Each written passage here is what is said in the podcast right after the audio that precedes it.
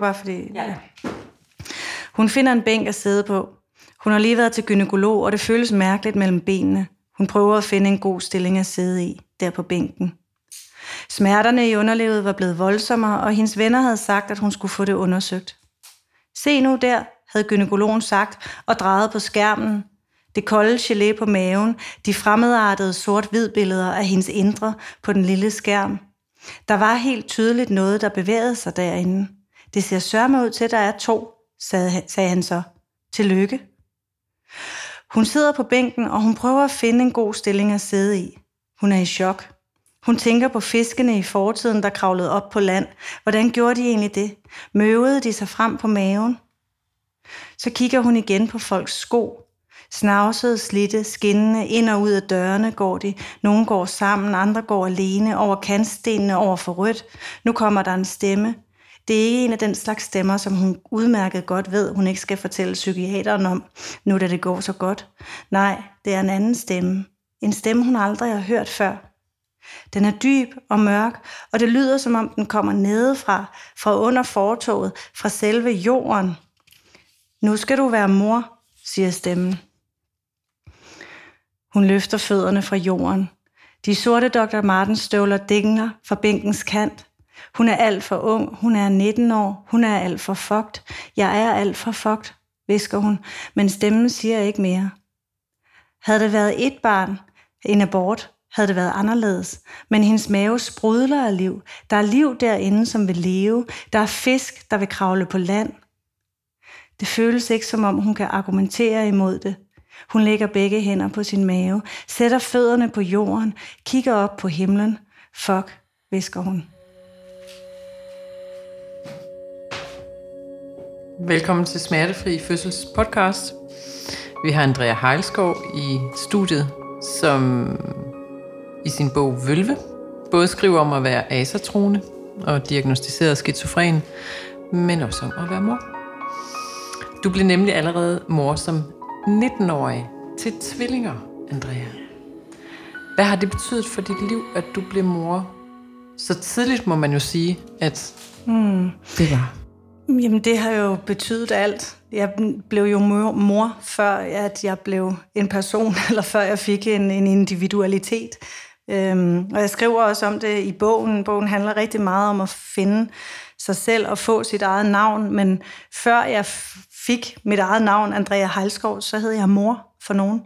Og det, var, øh, det har selvfølgelig betydet alt, og derfor er jeg også enormt øh, øhm, engageret i alle de her snakke og debatter omkring moderskabet, og hvad det gør ved kvinder, og hvad det gør ved vores identitet, at blive mødre og blive øh, både påduttet den øh, identitet som mor, men også lære at leve med den selv.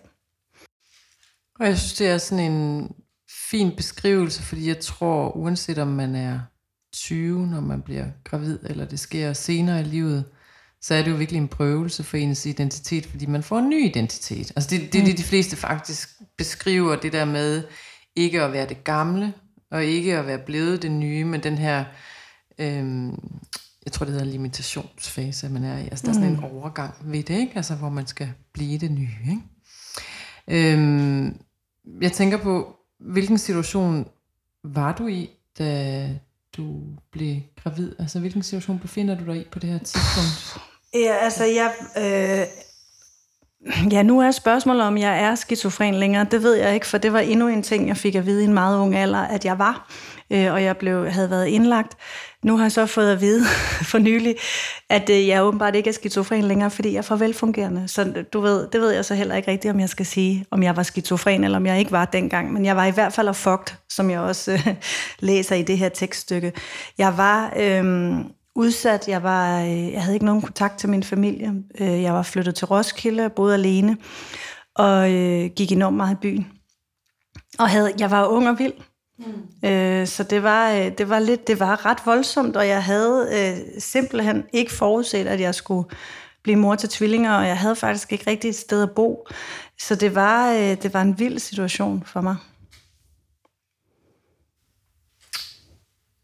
Jeg tror, der er mange, der sidder og øh, tænker, når du siger det sådan her, og prøver at sætte sig ind i den livssituation, du var i. Altså, det er jo en snublende nær, der spørger dig. Hmm. Hvorfor valgte du ikke få en abort, Andrea? Øh, jamen, det var fordi, at jeg øh, havde den der oplevelse af, at øh, jorden sagde til mig, nu skal du være mor. Hmm. Altså, og så går vi lige pludselig over i noget spirituelt. Jo, men jeg, havde, jeg sad fysisk på den der bænk, øh, og, og havde sådan en, øh, en meget klar oplevelse af, at fordi der var to, så ville livet leve. Og så måtte jeg bare tage den der udfordring, eller den opgave, som det er, og, og for alle at blive mor. Og, og det er da klart, jeg vil øh, gerne have haft en uddannelse og et fast job og et sted at bo, da den kom til mig. Men den kom bare der, og det er ikke fordi, at jeg er anti-abort overhovedet. Jeg har øh, prøvet at få en abort øh, efterfølgende. Så det er, ikke det, øh, det er ikke pro eller kontra abort. Det er mere den der følelse af skæbne, som der kom for mig med, med mine to børn, Sebastian og Victoria. Og det var livsomvæltende jo, og har defineret hele mit liv, at jeg fik børn så tidligt.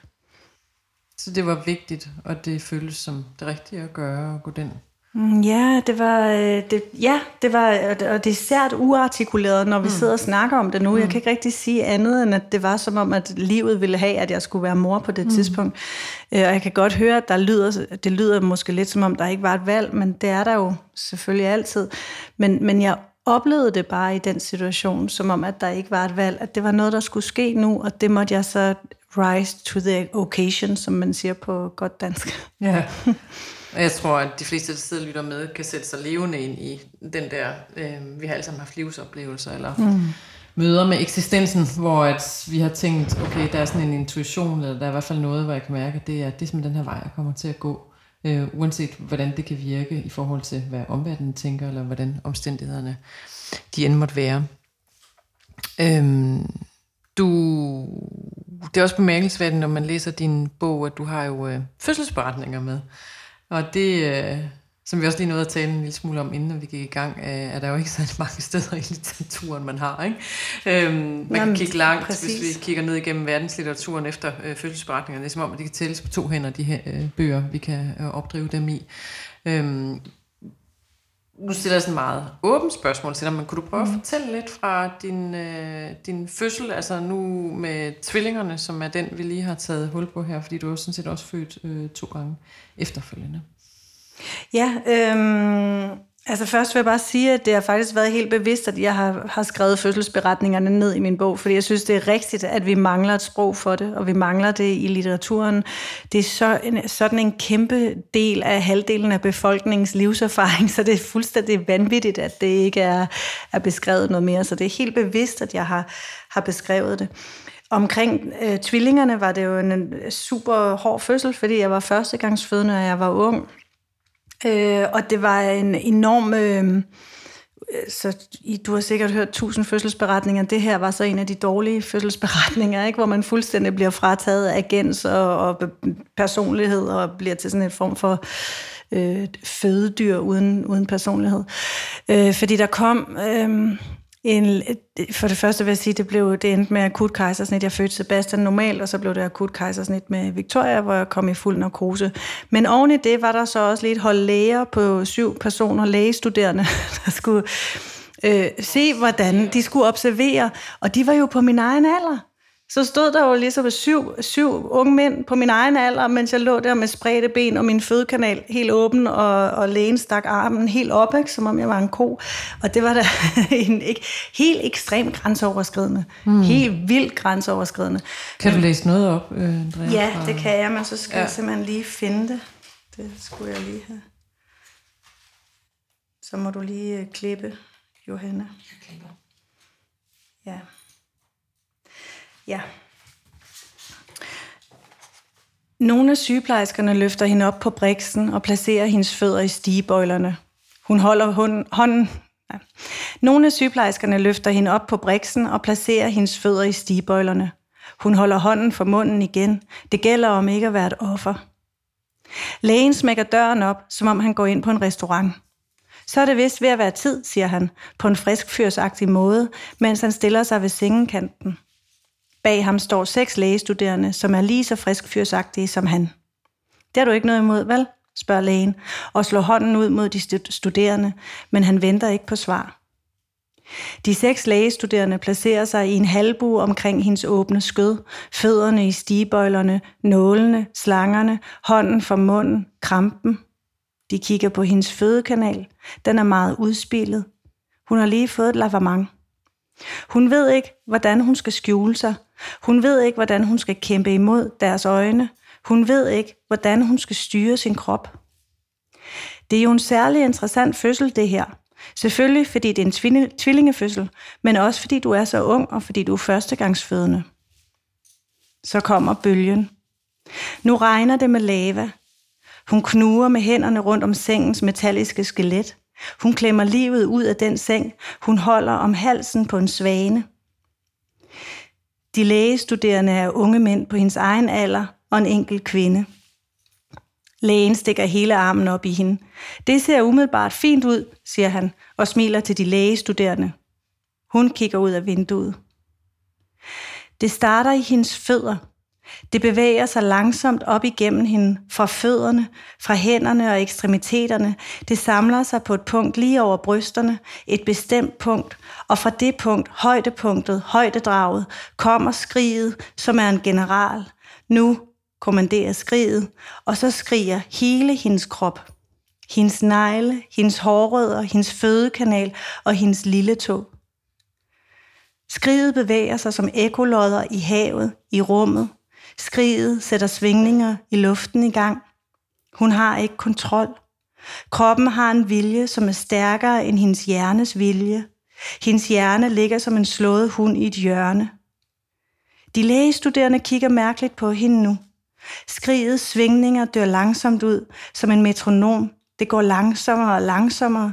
De kigger på hende, som om hun er en ko, der lige har brølet.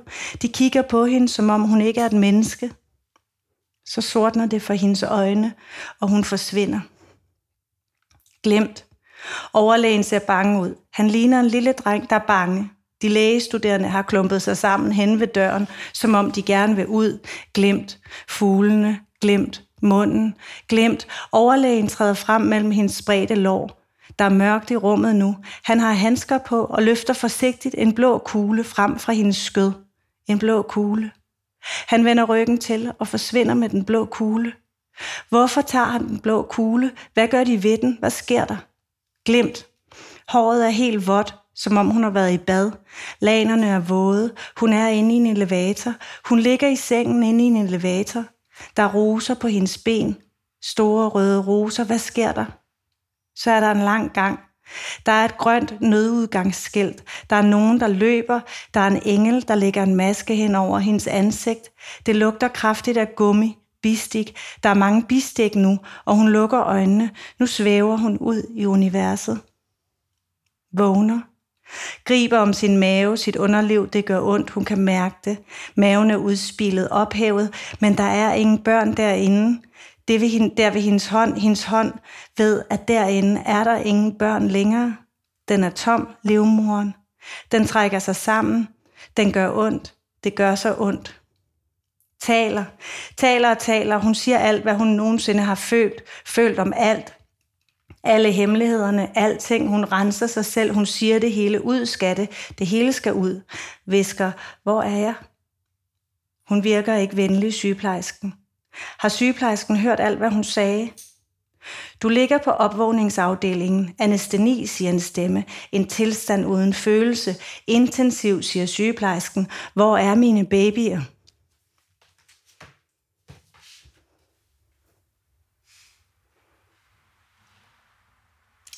Det er som om, når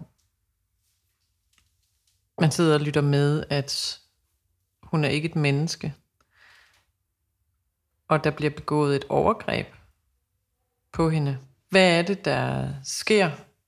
Og hvad tænker du, når jeg siger sådan her, Andrea?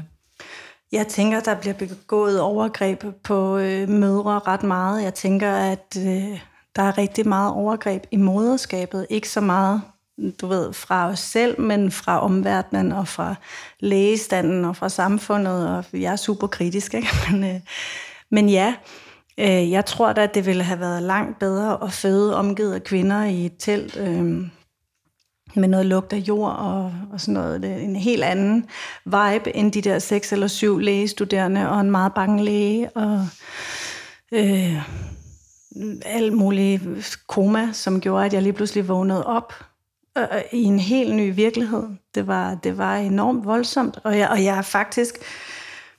Altså det er det jo for alle kvinder. Alle kvinder har jo helt vilde fødselsberetninger. Det er jo en genre for sig selv på nettet, altså øh, de her fødselsberetninger. Og jeg synes bare, det er så vildt, at når det er, så, når det er noget, der er så stort for os som kvinder, at det bare ikke har noget sprog. Så ja, der, for mig var der i denne her fødsel et sprog omkring overgreb og en øh, sprog omkring at føle sig udspilet og være en krop, som nogen objektivt kunne flytte rundt på og gøre noget med. Der var en fuldstændig mangel på egen agens eller vilje i det. Hvilket der jo ligger i enhver fødsel. Der er jo et, det totale kontroltab i enhver fødsel, men, men her var det der kontroltab bare super ubehageligt, og meget mere ubehageligt, end jeg tror, det er nødvendigt, at, at det behøver at være. Øh, men jeg har jo så efterfølgende født, og, og mine andre fødselsberetninger er ikke lige så hårde som, som denne her. Altså jeg har også med, med min sidste søn Sigurd, det tog bare altså to sekunder plup nærmest. Altså. det var en god, det var sådan set en god oplevelse. Samtidig var der bare også øh, denne her følelse af krop. Altså er at være en krop er noget uundgåeligt. Og det, det er jo ikke noget, vi bliver konfronteret med i det moderne liv overhovedet. Døden og, og fødslen, ikke? den der sådan totale uundgåelighed i, at nu går der noget i gang med din krop, og det er skide lige meget, hvordan du har det med det. Du kan ikke styre det, det sker bare. Jeg er jo meget uenig i, at du siger, at enhver fødsel er et kontroltab, såvel som at du ikke kan gøre noget. Det sker bare. Det oplever jeg meget stærkt i det, du læser og beskriver, og det findes bestemt. Det er bestemt til stede i fødsler. Mm. Og jeg synes jo, det er fantastisk ved, at du er inde og fortælle, det er, at det får en stemme, som det, du har oplevet, at der er nogen, der sidder og spejler sig i det, og så kan der komme en, der har en helt anden fortælling, for vi har jo virkelig mange fødselsfortællinger med her i podcasten, men det er jo ikke kun på en særlig måde. Det, som jeg synes er rigtig interessant i øh, det, du siger, det er, når man læser din øh, bog, du møder jo systemet igen og igen. Øh, er der nogen i de møder, der ser dig som et menneske? Nu, nu tager vi afsæt i fødslen, men mm. hvordan oplever du dig set i det møde når du tænker tilbage over de mange, mange forskellige situationer, som du har med i bogen? Altså, jeg er klart samfundskritisk, og jeg er klart en af dem, som har oplevet øh, en masse overgreb fra, fra system, systemet og samfundet og sådan noget. Det er jo også noget med socialklasse og livshistorie og alt sådan noget at gøre. Mm. Og selvfølgelig er der forskellige fødsler.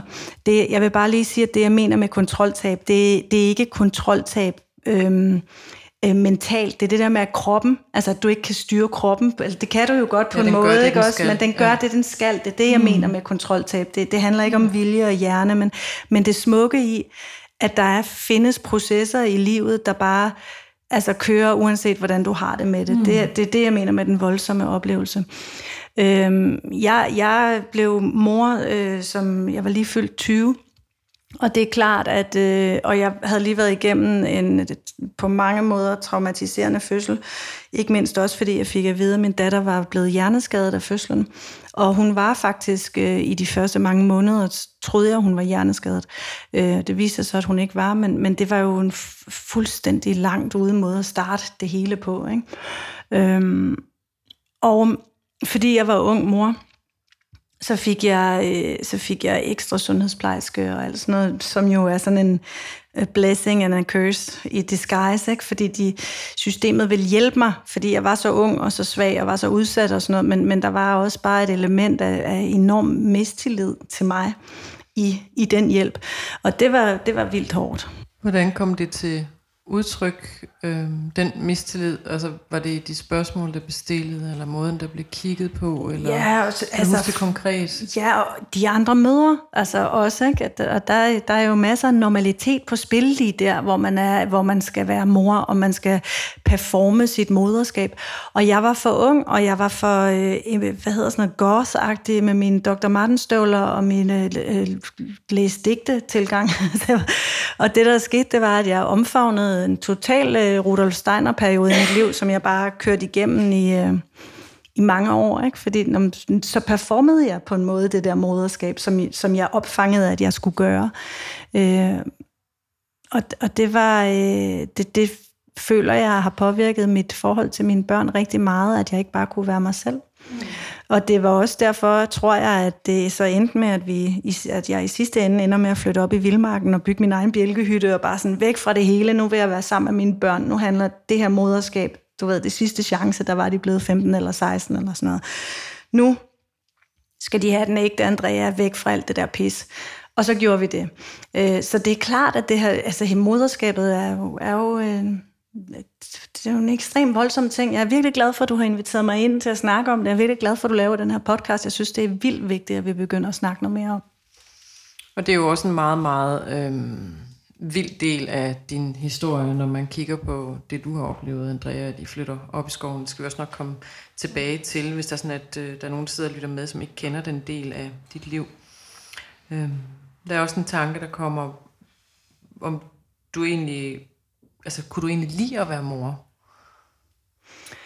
Ja, øh, jeg er animist, så jeg tror på, at øh, verden er besjælet og levende, og jeg tror på, at der er forbindelser mellem alting. Og det, jeg oplevede med mine børn, det var for første gang i mit fragmenterede, turbulente liv at have en fuldstændig klokkeklar, ren forbindelse, som for mig var ultimativt hellig. Og det, der var så overgrebsagtigt i det, det var faktisk, at den hellighed blev betvivlet af et samfund. Og, og det, det er jeg pissed off over, fordi min ægte relation til mine børn var, det er det smukkeste, ikke? At få betvivlet det smukkeste, der findes, det, er jo, det, det, er, det har gjort mig enormt vred, det, det, og det har gjort mig enormt samfundskritisk, fordi hvem fanden er I til at kritisere mig, bare fordi jeg er ung, og jeg så øh, er skizofren, skråstreg ikke er skizofren. Jeg er helt klart anderledes, jeg har helt klart haft rigtig mange udfordringer i mit liv, og jeg har levet et voldsomt liv. Men min relation til mine børn, det er fandme bare mellem mig og dem, at den sandhed eksisterer. Det er der ingen, der skal have lov til at ødelægge.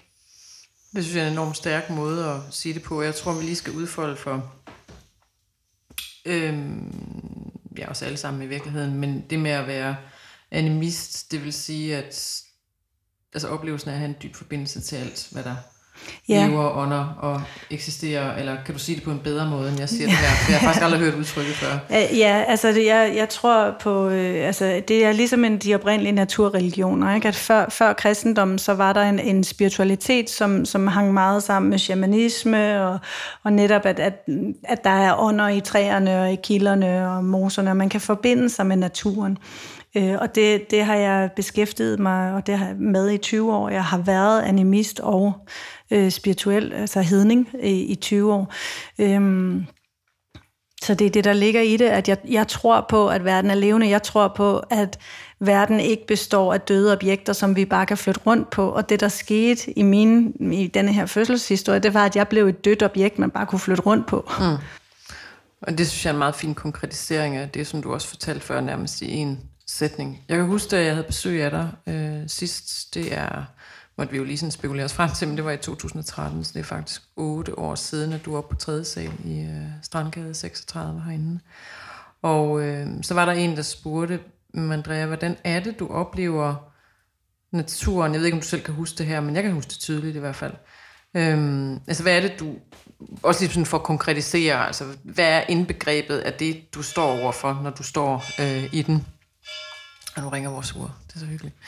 Øhm, Uret levende. Og så var du stille i lang tid, og så sagde du, jeg kan kun sige det med et øh, engelsk ord, så kan vi prøve at oversætte det med grace. Altså noget. Og det er jo også det, der ligger i det animistiske, altså forbundetheden til alt, hvad der er. Og det er jo også en respekt for eksistensen. Og det er også det, jeg sidder og tænker på, når du fortæller om den fødsel, at der er jo rigtig meget ydmygelse i det, og umyndiggørelse. Og alt det, som man taler meget om ind i den her verden, altså kvindens anatomi, hvis vi skal oversætte det til, hvad er det for nogle rettigheder, du har, og hvordan er det, du oplever. Men det er jo også ind i sansningen, kan man sige, ikke? Mm. Øhm, som på mange måder bliver grænseoverskrevet, eller ikke får sin eksistensberettelse, i hvert fald i den Ja, men det var, men, og det tror jeg så også hænger sammen med vores natursyn, for at være helt ærlig, fordi kroppen er en del af vores natursyn.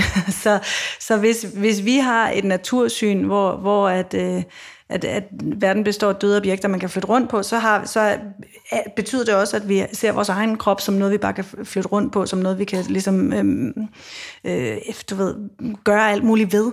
Ligesom vi pløjer markerne og sådan noget, så kan vi pløje vores egen kroppe eller vores eget sind og, og til, lave en tæmmelse, tæmning eller tæmmelse. Øh, og det, der sker i, den fødsels, i alle mine fødselssituationer, det er jo, at vildskaben, eller den der sådan urkvindekraft, brøler og siger, fuck no, jeg er, jeg er her som krop, som dyr, og det er meget smukt i virkeligheden, men, men der er bare ikke en setting, hvor at, at det der dyr kan få lov til at, at være i sin, øh, i sin urkraft. Dyret bliver slået ned med det samme. Det var, har i hvert fald været min oplevelse. Ikke? Og det er jo også sådan en udvikling, der er sket, kan man sige, hvor naturen møder kulturen, som møder videnskaben, og hvor er det balancen, den så opstår? For det kan jeg også mærke, det rammer også noget af mig, når du indledningsvis siger, jamen jeg skulle have født i et telt, jeg skulle kunne have lugtet jorden, eller kan ikke men, men den der, altså det er jo et meget modbillede til det der kliniske, og nu kan vi også operere den der sidste baby ud og så videre. Og der kan jeg også mærke, at der sker noget i mig i forhold til den indsigt, jeg har, eller det jeg arbejder med i det her område, hvor jeg sådan tænker, jamen man kan også brobygge. Altså det ene udelukker ikke det andet, og der er gjort mange landevindinger inde i det her også, men det er som om, at vi har amputeret mange af de ting, som du taler om, og det afsavn, øhm, som du har haft i den første fødselsoplevelse. Der er en ting, jeg gerne lige vil vende tilbage til, inden vi går videre, og det er, at du siger på et tidspunkt, at der bliver lavet overgreb på alle møder i fødsler. Hvad mener du med det? Øhm, ja, men altså nu, det er, det er, det er så også min, min kritiske tilgang, som jeg har svært ved at, og, øh, og min vrede, som jeg har svært ved at redegøre for, den er der bare. Jeg mener, at øh, det at føde er utrolig smukt.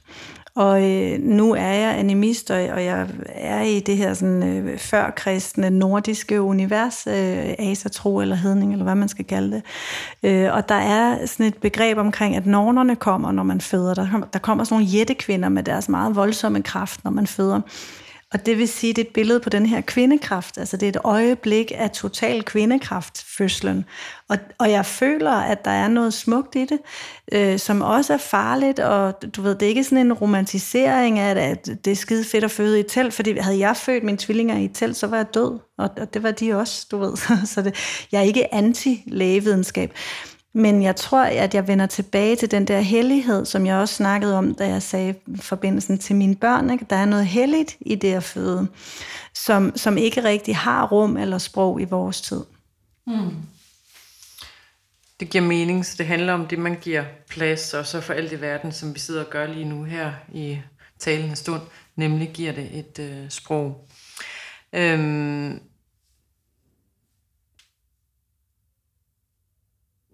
jeg kunne også godt tænke mig, at vi går tilbage til, altså jeg spurgte dig tidligere, om du kunne lide at være mor. Øhm, var, du, var du glad for at være mor? Altså,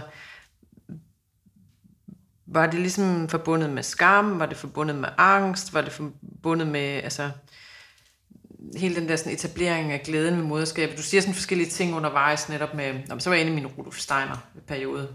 Øhm, havde det noget med det her at gøre? Ja, altså, du har haft nogle tilgange, ja. kan jeg høre. Ja, du har haft nogle overordnede filosofier og livsværdier, der har øh, i hvert fald præget måden, du gået til tingene på. Jo, men jeg kan godt forstå, hvorfor du spørger, fordi det, det er også øh, mudret formuleret mig. Jeg kan, jeg kan prøve at opklare det på den måde, at der er Øh, det indre og det ydre moderskab. Det indre moderskab, det er min personlige relation til mine børn, og det, det hellige rum, vi har sammen, vores connection.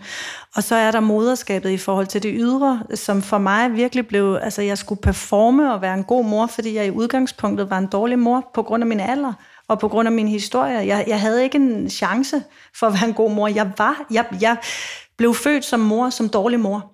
Øh, og, og det er klart, det blev jeg jo så nødt til at prøve at korrigere på en eller anden måde, og det gjorde jeg enormt meget. Jeg læste alle bøger om moderskab, og jeg omfavnede øh, alt, hvad der er af, af vatengle, der kan omfavnes i verden, for at vise verden, at jeg var en god mor. Øhm, og det var jo, kan man sige, det havde sådan set intet med min relation til børnene at gøre. Min personlige relation til børnene var et frirum. Men det frirum... Øh, blev mere og mere øh, nærmest truet, eller, eller mindre og mindre, fordi så skulle de i institution lige pludselig, og, og så fik jeg øh, også en øh, eksmand, eller en mand på det tidspunkt, som havde nogle idéer omkring for eksempel, at hvis mit barn græd om natten, så, var det, så måtte jeg ikke tage det op. De skulle bare ligge og græde, indtil de øh, ligesom lærte at være individer i den moderne tid. Ikke? At det, altså, du skal også tænke på, at det er 20 år siden, der var nogle helt andre idealer omkring moderskab dengang, og jeg gjorde alt, hvad de sagde. Men det det påvirkede jo også min relation til børnene, fordi jeg stod bare der og kiggede på mit lille barn, som jeg gerne ville løfte op, fordi det græd, så at mine instinkter var mine moderinstinkter.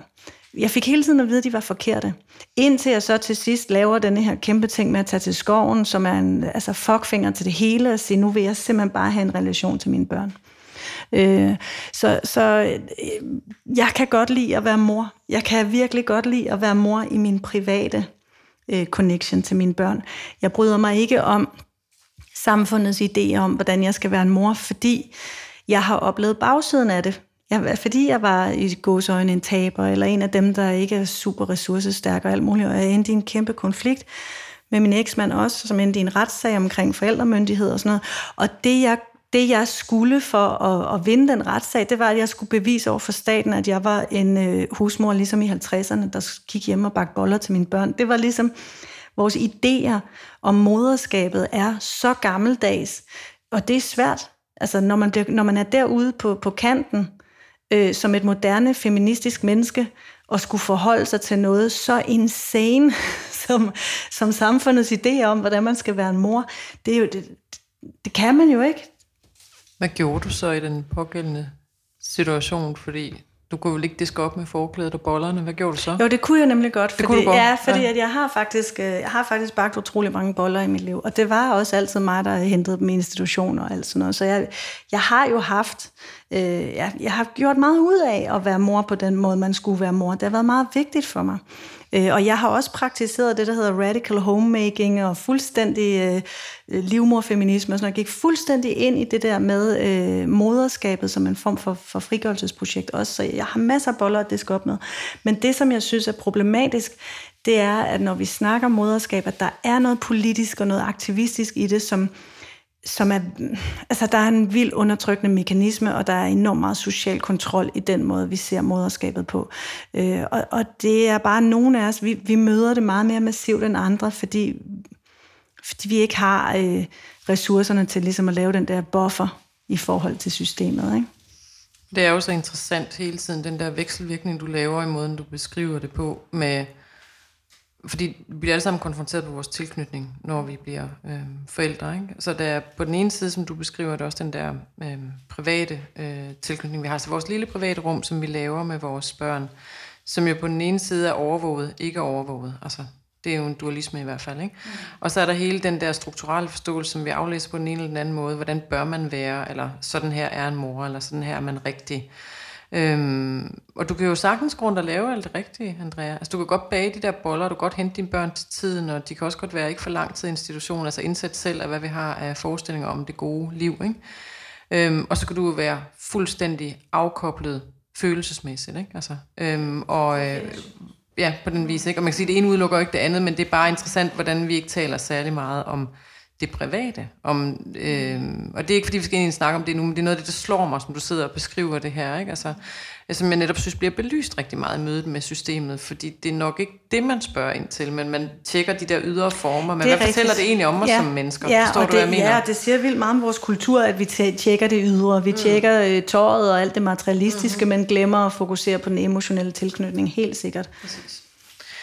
Øhm, jeg kunne godt tænke mig at springe videre til, øh, hvorfor at moderskabet udløser en psykose hos dig.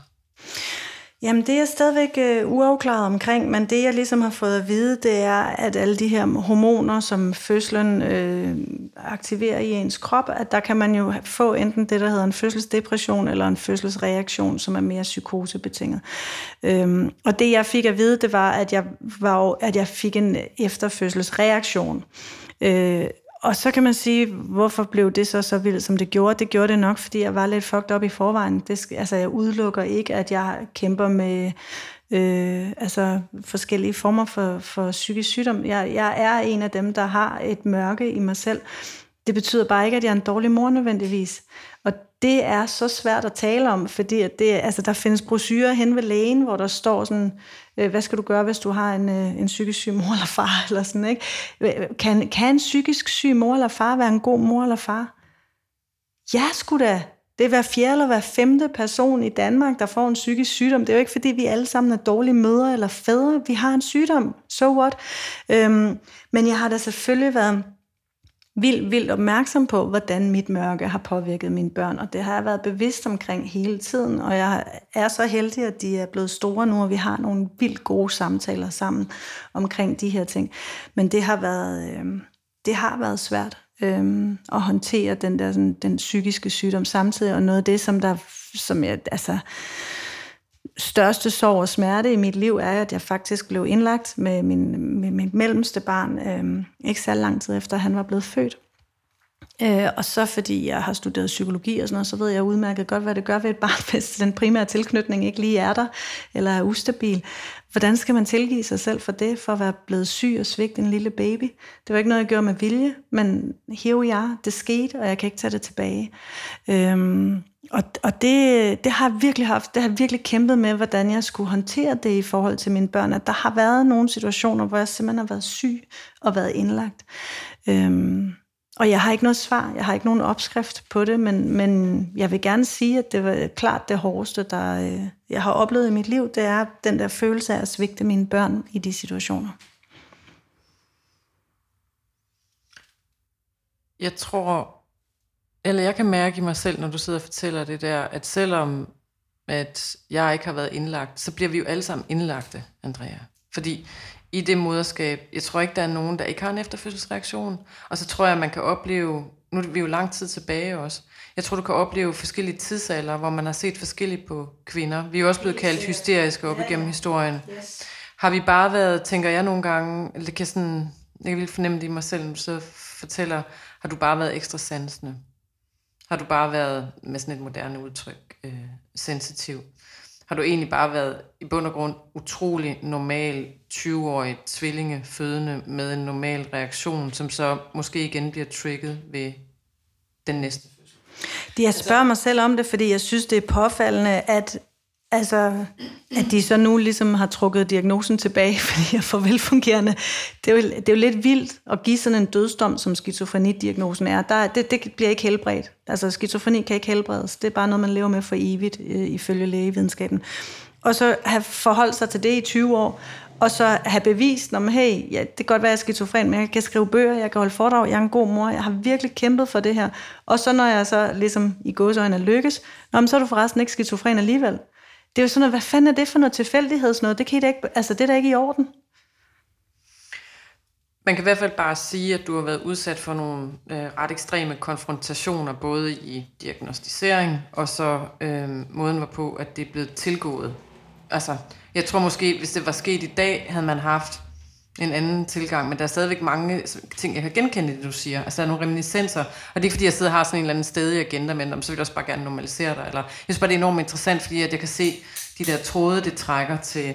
Øhm, til al, men det er jo det der, præcis, der er jo noget enormt alment i det, og jeg, og jeg vil bare sige, at, at jeg, jeg har det helt fint med, hvis du vil normalisere mig, men det der egentlig er, er den, det mere interessante her, det er, hvor mange unge kvinder eller ældre kvinder, der sidder og har de her følelser, og stadigvæk får at vide, at de er psykisk syge eller dårlige mødre. Nemlig. Og det er jo, det er jo og det bringer mig også videre til det næste, som ligesom har været noget, jeg gerne vil sidde og opbygge som pointe. Ikke? Fordi man kan også sige, det en ting er at spørge dig, altså hvorfor udløser moderskabet en psykose for dig, men bliver du også rask af for børn? Altså, forstår du? Hvis vi ligesom sådan skal sætte det på, på spidsen i begge ender, og så være lidt sådan midtersøgende i forhold til, hvad er det, det gør vi også, ikke? Altså, fordi du kigger jo med to briller, og det er den fordel, vi har dig i studiet nu. Jeg har dig ikke i studiet et år efter, du er blevet mor øh, som 20-årig, men du kan jo sidde og se tilbage hen over dit liv, og så kan du sige, jamen, der var alle mulige ting, jeg troede, eller der var alle mulige ting, som folk sagde til mig. Det er hele tiden det der, hvad fornemmer jeg selv, hvad der er blevet sagt udefra. Og så kan man have nogle gissninger om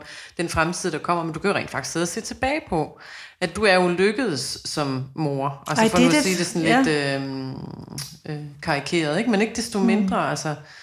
Øhm, du har ikke børn med øh, diagnoser, og ingen udskamning til dem, der har overhovedet. Men forstår du, hvad jeg mener? Jeg forstår altså, det godt, og det og, altså, vigtige pointe, ingen udskamning overhovedet, fordi havde et af mine børn nu øh, så haft en, en, en psykiatrisk diagnose, hvor var vi så? Så, var det, altså, så kunne vi begynde forfra i denne her karusel, jeg lige er blevet færdig med. Ikke? Øh, og og det, der er alle mulige problematiske ting i det, men jeg vil gerne øh, svare på dit spørgsmål. Ja, jeg blev også rask af få børn, 100%, fordi at der var en connection i verden, som var hellig, og den, den hellighed øh, var meget større end alt, hvad jeg kæmpede med. Og, og holdt mig, øh, altså der var jo, jeg skulle jo tage mig af de der børn, jeg var jo alene med dem, altså både også, jeg var, øh, da jeg var 21 eller sådan noget, både på krisecenter i København, og var ung egentlig mor med tvillinger, ikke? Og så der var jo ikke nogen andre. Jeg skulle tage mig af børnene. Øh, og helt sikkert, det, har, det havde jeg ikke haft, fået de børn, og med de dispositioner, jeg har psykisk, hvor kunne jeg have været endt? Jeg kunne have været endt alle steder. Det er jeg udmærket klar over. Så måske den stemme, som jeg nævnte i starten, der sagde, at nu skal du have børn, ikke? Måske var det rigtig godt, den stemme sagde det. Måske var det rigtig, rigtig godt, at jeg fik de børn. Også for min egen skyld. Og der kan vi jo alle sammen genkende, hvis man overhovedet har bevæget sig ind og er blevet forældre. Det er både vores velsignelse og vores forbandelse. Det er vores selvopholdelsesdrift, og det er vores vanvid, der ligger lige for. Ikke? Altså jeg tror, det vil være de færreste, der går hus forbi i forhold til i hvert fald ikke at være inde og røre ved remmen af huden af noget af det der. Ikke? Og så kan man sige, ja, så bliver du også, altså du bliver jo et spejl på, når jeg sidder og lytter til dig, på nogle øh, ekstreme versioner af det, men det er jo netop det, der så tydeliggør det, og det tænkte jeg også så meget på, dengang jeg havde derinde at fortælle første gang om, du skal næsten selv sige, bare lige ganske kort, men så vi lige har lidt historie på, fordi nu er det bare blevet meget overfladisk omtalt, at så flyttede vi op i den svenske skov. Ikke? Mm-hmm. Øhm, bare sådan ganske kort fortalt, Andrea, hvad, hvad, hvad var det rent faktisk, at øh, der skete i jeres øh, liv? Fordi du tager jo en ret drastisk beslutning sammen med din daværende mand. Ja, altså vi, vi tog den beslutning at øh, sige vores job op og smide alle vores ting ud og tage vores fire børn og flygte op i Vildmarken og, og bosætte os som nybygger og bygge vores egen bjælkehytte og leve off-grid og dyrke vores egen grøntsager. Simple living mm, to the max. Og det gjorde vi. Øh, og som jeg, der så også, øh, som jeg har fået mulighed for at belyse i denne her samtale, er der jo en forhistorie i forhold til, hvorfor vi gjorde det, som ikke kom med, dengang jeg var her og, og holdt foredrag. Fordi der talte jeg ned i både en anden tid, men også et andet emne. Men det er jo klart, jeg, jo, jeg er en af dem, der har levet et ekstremt liv, som, som er mere ekstremt end andre, men som folk forhåbentlig så kan, kan få noget ud af alligevel. Og det, jeg gerne ville med denne her bog, Vølve, det var at prøve at, at give noget af den forhistorie til, hvorfor, hvorfor vælger et menneske at tage sådan en ekstrem radikal beslutning, som at bare skride for det hele og løbe ud og bo i naturen. Det vælger et menneske at gøre, hvis hun for eksempel øh, er blevet mor til tvillinger som 20-årig. Altså, eller har fået at vide, at hun var skizofren, uanset om hun er det eller ej. Så der ligger selvfølgelig en, en forhistorie til det, vi gjorde dengang. Er det en, som... Er det, altså, når du siger det på den måde, er det fordi, det er nogle pointer, der er faldet for dig senere hen? At det var en bevæggrund, eller vidste du godt dengang, at de gjorde det, at det var øh, benzinen under det? Nej, dengang så var det bare ren desperation Ja, og, og det var frustration. flugt. Det var en Ja. flugt fra, fra alt muligt. Du ved, nu havde jeg prøvet at blive normal. Mm. Altså i simpelthen så lang tid havde jeg gjort mit ypperste for at performe normaliteten og blive en god mor og have et normalt arbejde og bo i et hus og, og bage boller hele tiden. Ikke? Og, og det var lykkes, men jeg havde det rigtig, rigtig dårligt. Og så gik det bare op for mig, hvad fanden, nu har jeg brugt al min energi i alle de her år på at gøre det, I sagde, jeg skulle gøre. Nu har jeg opnået det, og, og so what, er det her belønningen? Altså, jeg ser aldrig mine børn, vi er aldrig sammen, og jeg har jeg ikke nogen penge lige meget, hvor meget jeg arbejder, jeg har ikke noget tid, fordi jeg hele tiden arbejder. Så det var sådan lidt, hvor er payoffen i at være normal? Hvad er det fede i det? Øh, og, og det var der så bare ikke lige for os på det tidspunkt, og så tog vi op i skoven, og, som var en form for endegyldigt opgør med den der normalitet. Ikke? Og nej, det var jeg ikke klar over dengang. Det, det er klart kommet efterfølgende, at jeg kan begynde at se de her længere tråde tilbage i tiden i min egen livshistorie. Også hvis vi ser det i den dualisme, som vi kiggede på før, altså de ydre styrende strukturer, som vi alle sammen har en eller anden normalitetsbegrebsidé om.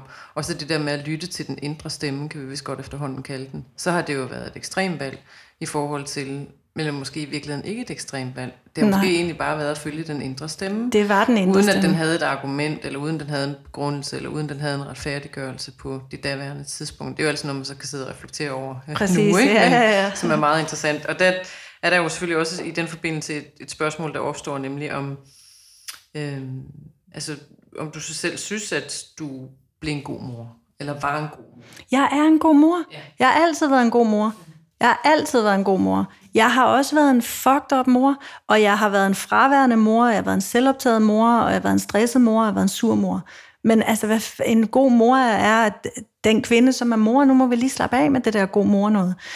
Det har været et kæmpe, kæmpe vendepunkt for mig, at mine børn blev store. Og jeg lige pludselig havde det sådan, nu kan I ikke ramme mig med jeres god mor pis. Jeg er en god mor. I did it. Øh, og det er simpelthen så frigørende, fordi lige nu, jeg kan ligesom... Er du klar over, hvor meget det har fyldt i mit liv, tanken om at være en god mor? Og nu har jeg det bare sådan, ja, jeg er en god mor. Jeg har det fedt med mine børn. Det er fint nu. Jeg gider ikke mere. Og jeg stiller dig spørgsmålet præcis på den måde, fordi jeg vil have dig til at svare, som du gjorde. jeg vil nemlig høre, at du var et menneske, og det er det, vi alle sammen som små mennesker har brug for. Det er at have et menneske foran os, ikke? der Mm, rent faktisk præcis. træffer nogle valg og gør noget med det der liv. Hvad vi så vælger at gøre, det er jeg sådan set ligeglad med, når jeg sidder og tænker på andre menneskers liv. Men det der med, at man rent faktisk vælger at stå for noget og tro på noget, det synes jeg også er ringenkår i vores øh, tidsalder. Det har enormt måder. mange ringkår. Øhm, og lige præcis, jeg er fuldstændig enig med dig, altså man har lyst til at øh, kaste op næsten, når man siger, god mor, fordi hvad er det? Ja, altså, lige præcis. Men det afsted kommer jo netop i kontrasten, at du så får lov til at sige. Hmm. ikke? ja, ja, ja. Øhm, Men jeg vil faktisk sige noget af det, som jeg blev spurgt om med Stor Flugt, altså min, min bog om at tage op i Vildmarken, det var, hvordan kunne du tage sådan et radikalt livsvalg på dine børns vegne?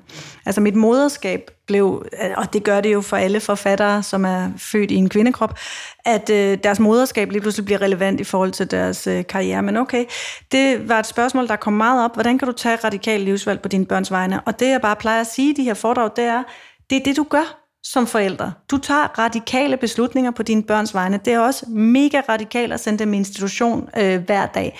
Men fordi alle gør det, så tror vi, det ikke er radikalt. Men det er mega, det er mega radikalt. Øh, det, som, det, som jeg blev tvunget til at se, da vi tog op i skoven, det var, at mit, mit radikale livsvalg jo adskilte sig fra normen, så derfor fremstod det enormt radikalt. Men jeg vil gerne fremhæve i samtalen med dig nu, og til dem, der lytter, det, lytter til det, at det at være forældre er at tage nogle radikale livsvalg. Kan vi bare ikke slippe for? Den, og selv hvis du, ligesom du sagde før, selv hvis du gør alt, hvad samfundet siger, du skal, og, og er en god mor og sådan noget, så er det jo stadigvæk, altså du slipper bare ikke for, at du tager et radik- en radikal beslutning. Det er det, det er at være forældre. og i den forbindelse, hvad er det vigtigste så, at mener du, man kan give til sine børn? Ja, autenticitet er et uh, trælsord, men det er det, jeg mener. Øh, Ja. Konkret at når jeg græder, så har min... Øh, ikke at jeg sidder og tuder over foran dem, men jeg har været ærlig i, at nu, lige nu har jeg det skide hårdt, og øh, øh, lige nu kæmper jeg med nogle ting, og lige nu har jeg er mega glad, og, øh, altså, og det kan jeg jo se i forhold til mine store børn nu også, at vi har en meget sådan, forholdsvis afslappet måde at være sammen med, fordi der er ikke så meget rolle, eller jo, der er roller, men der er ikke den der sådan, øh, performance i det. Altså, jeg prøvede virkelig at holde den der relation, det hemmelige rum, vi har talt om, ikke? Den, den prøvede jeg virkelig at holde fri for alt det der. Øhm, og det tror jeg er det vigtigste, at man har et rum med sine børn, hvor man bare er menneske.